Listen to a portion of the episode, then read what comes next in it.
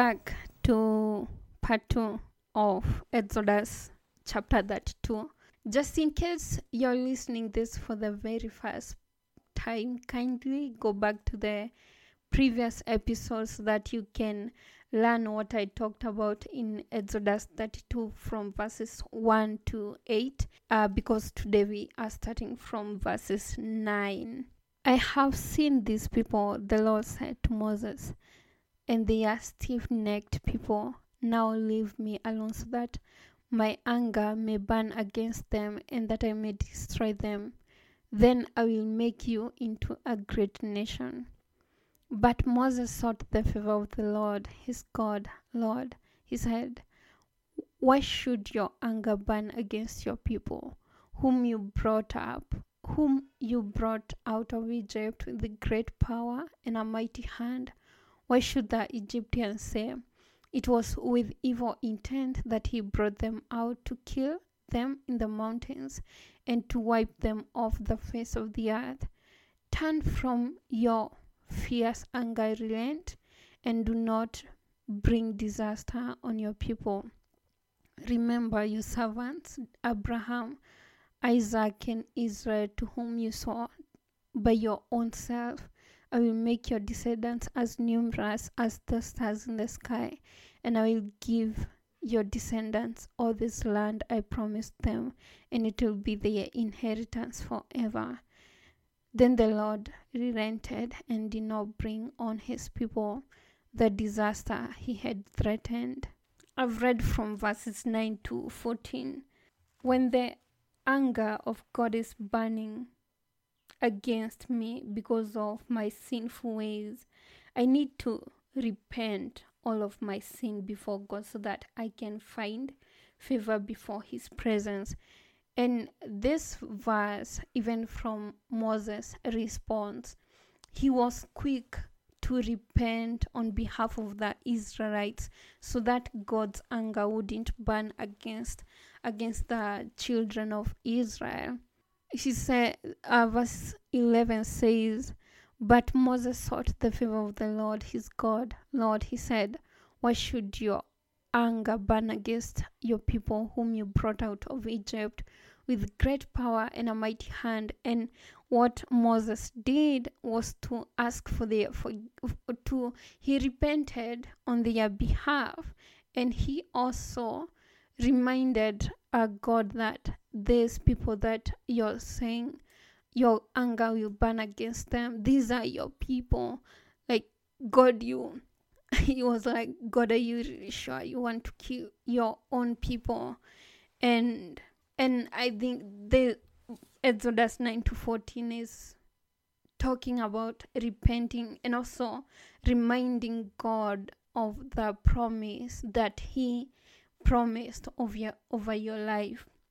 God gives us room to repent. Um, verses 34, I mean, Exodus 34, verses 6, verse 6 and 7, it says, I, I read from, let me just read of it. And he passed in front of Moses, proclaiming, The Lord, the Lord, the compassionate and gracious God, slow to anger, abounding in love and faithfulness, maintaining love to thousands, and forgiving wickedness, rebellion, and sin. Yet he does not leave the guilty unpunished.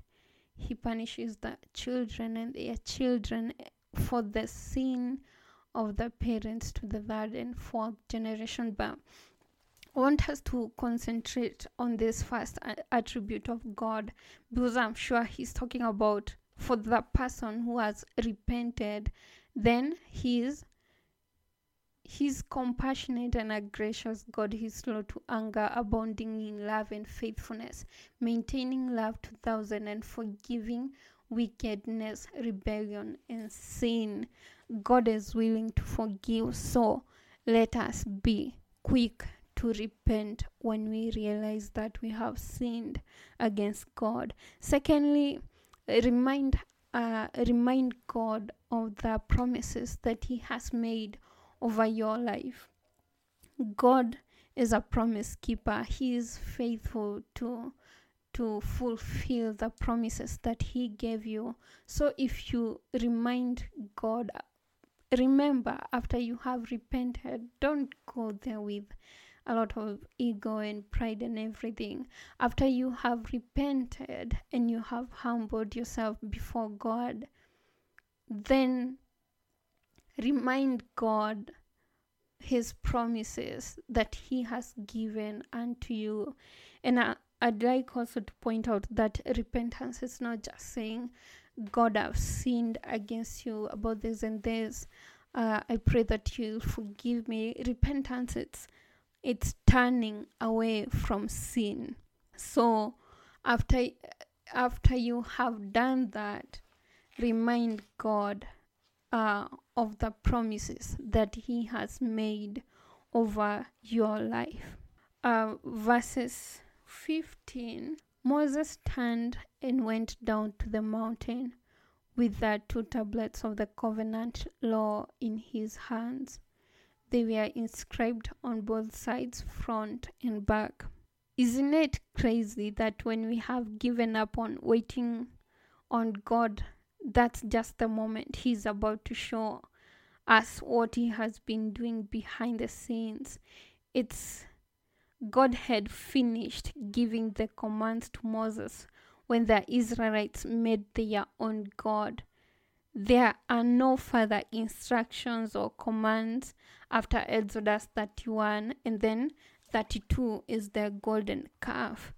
And isn't it crazy that God had written all that stuff, all the commandments and the all the instructions that he had given to Moses even about the about building the altar and he had given them all of that then at that time when God is about to send Moses to the people that's when the people decided to turn away from God it's crazy that God had the Israelites in mind the whole time. God was giving all these instructions to Moses because he had he had the Israelites in mind. He wanted to prepare them and to and for them to he was teaching Moses how um how he built the altar, the Ark of the Covenant, and the altar and the sacrifices and the offerings that they were to give and everything. And to me, when I when I read uh, the previous chapters, God is preparing Israelites. He's, he he wants to teach them how to worship Him, how to commune with them, uh, how to commune, how the Israelites were to commune with God, how the kind of offerings that they were to bring to Him and everything. But Israelites didn't see that. And to be honest, when I was reading um verses uh, chapter 30 and that one and maybe now about 29 and everything. I was like god this is boring because i don't get it. And and the dimensions of the ark and everything i'm like god do you really have to let us know like the measurements and everything like in this book? Like why can't we just go directly that you gave you showed moses how to build an altar and that was it. But the whole time, God wanted the measurements to be right because that altar, God had a certain precision and as and he has a standard that that is acceptable to him. But the whole time what I'm trying to say is God was preparing the Israelites for worship and he had them in mind. He wanted a relationship with them, but they only saw what they were lacking. They only saw a God who had left them, but they never saw, they never sat to think, what is God doing? They, they never sat to think, God is, God is providing for us uh, the manna every day, it means that He is still within us. It's still He's guiding Moses uh, to the next step that we are going to take so that we can get to the promised land. They never thought that, but the crazy stuff is that God had finished giving the giving Moses all the instructions and now thinking into my life don't we give up right at that moment when God is about to show up? And then because we have messed up, like what happened, then we have to go through the consequence of our sin, which again derails our uh, us to going to our promised land of we and it's our fault we are the one who has delayed ourselves it's not god he had a certain timing i'm going to appear this time but we decide oh I think God has forgotten about me. Let me do this on my own. And because uh, sin is painful, sin is very painful. And it, because it's painful, it means I have to heal from that sin so that now I can, God can teach me what He intended to teach me so that now I can go to the next step. You see, we are the ones who delay our own destinies. It's not God, it's not God's fault. We, if we are just patient enough, just like I talked about in the last episode about meditating on God's word and believing that if God showed up for me in the last season, then I believe that He's also going to show up for me even in this moment where I can't really feel His presence, but I believe in God enough and I trust God enough to know that He hasn't forgotten about me. Now, going to the reading verses 16 to what? Let me read. The tablets the tablets were the work of God. The writing was the writing of God engraved on the tablets. God did all this work for the sake of the Israelites, but they never saw that. But don't blame the Israelites too much. Imagine we are also like that. He used Israelites as an example, but we are all the same. When Joshua heard the noise of the people shouting, he said to Moses, There is the sound of war in the camp. Moses replied, It is not the sound of victory, it is not the sound of defeat it is the sound of singing that I hear. When Moses approached the camp and saw the calf and the da- and the dancing, his anger burned, and he threw the tablets out of his hands, breaking them to pieces at the foot of the mountain. And he took the calf the people had made and burned it in the fire. Then he he ground it to the powder, scattered it on the water, and made the Israelites drink it. He said to Aaron, "What did these people do that to you that you led them into such great sin?" Do not be angry, my lord, Aaron answered.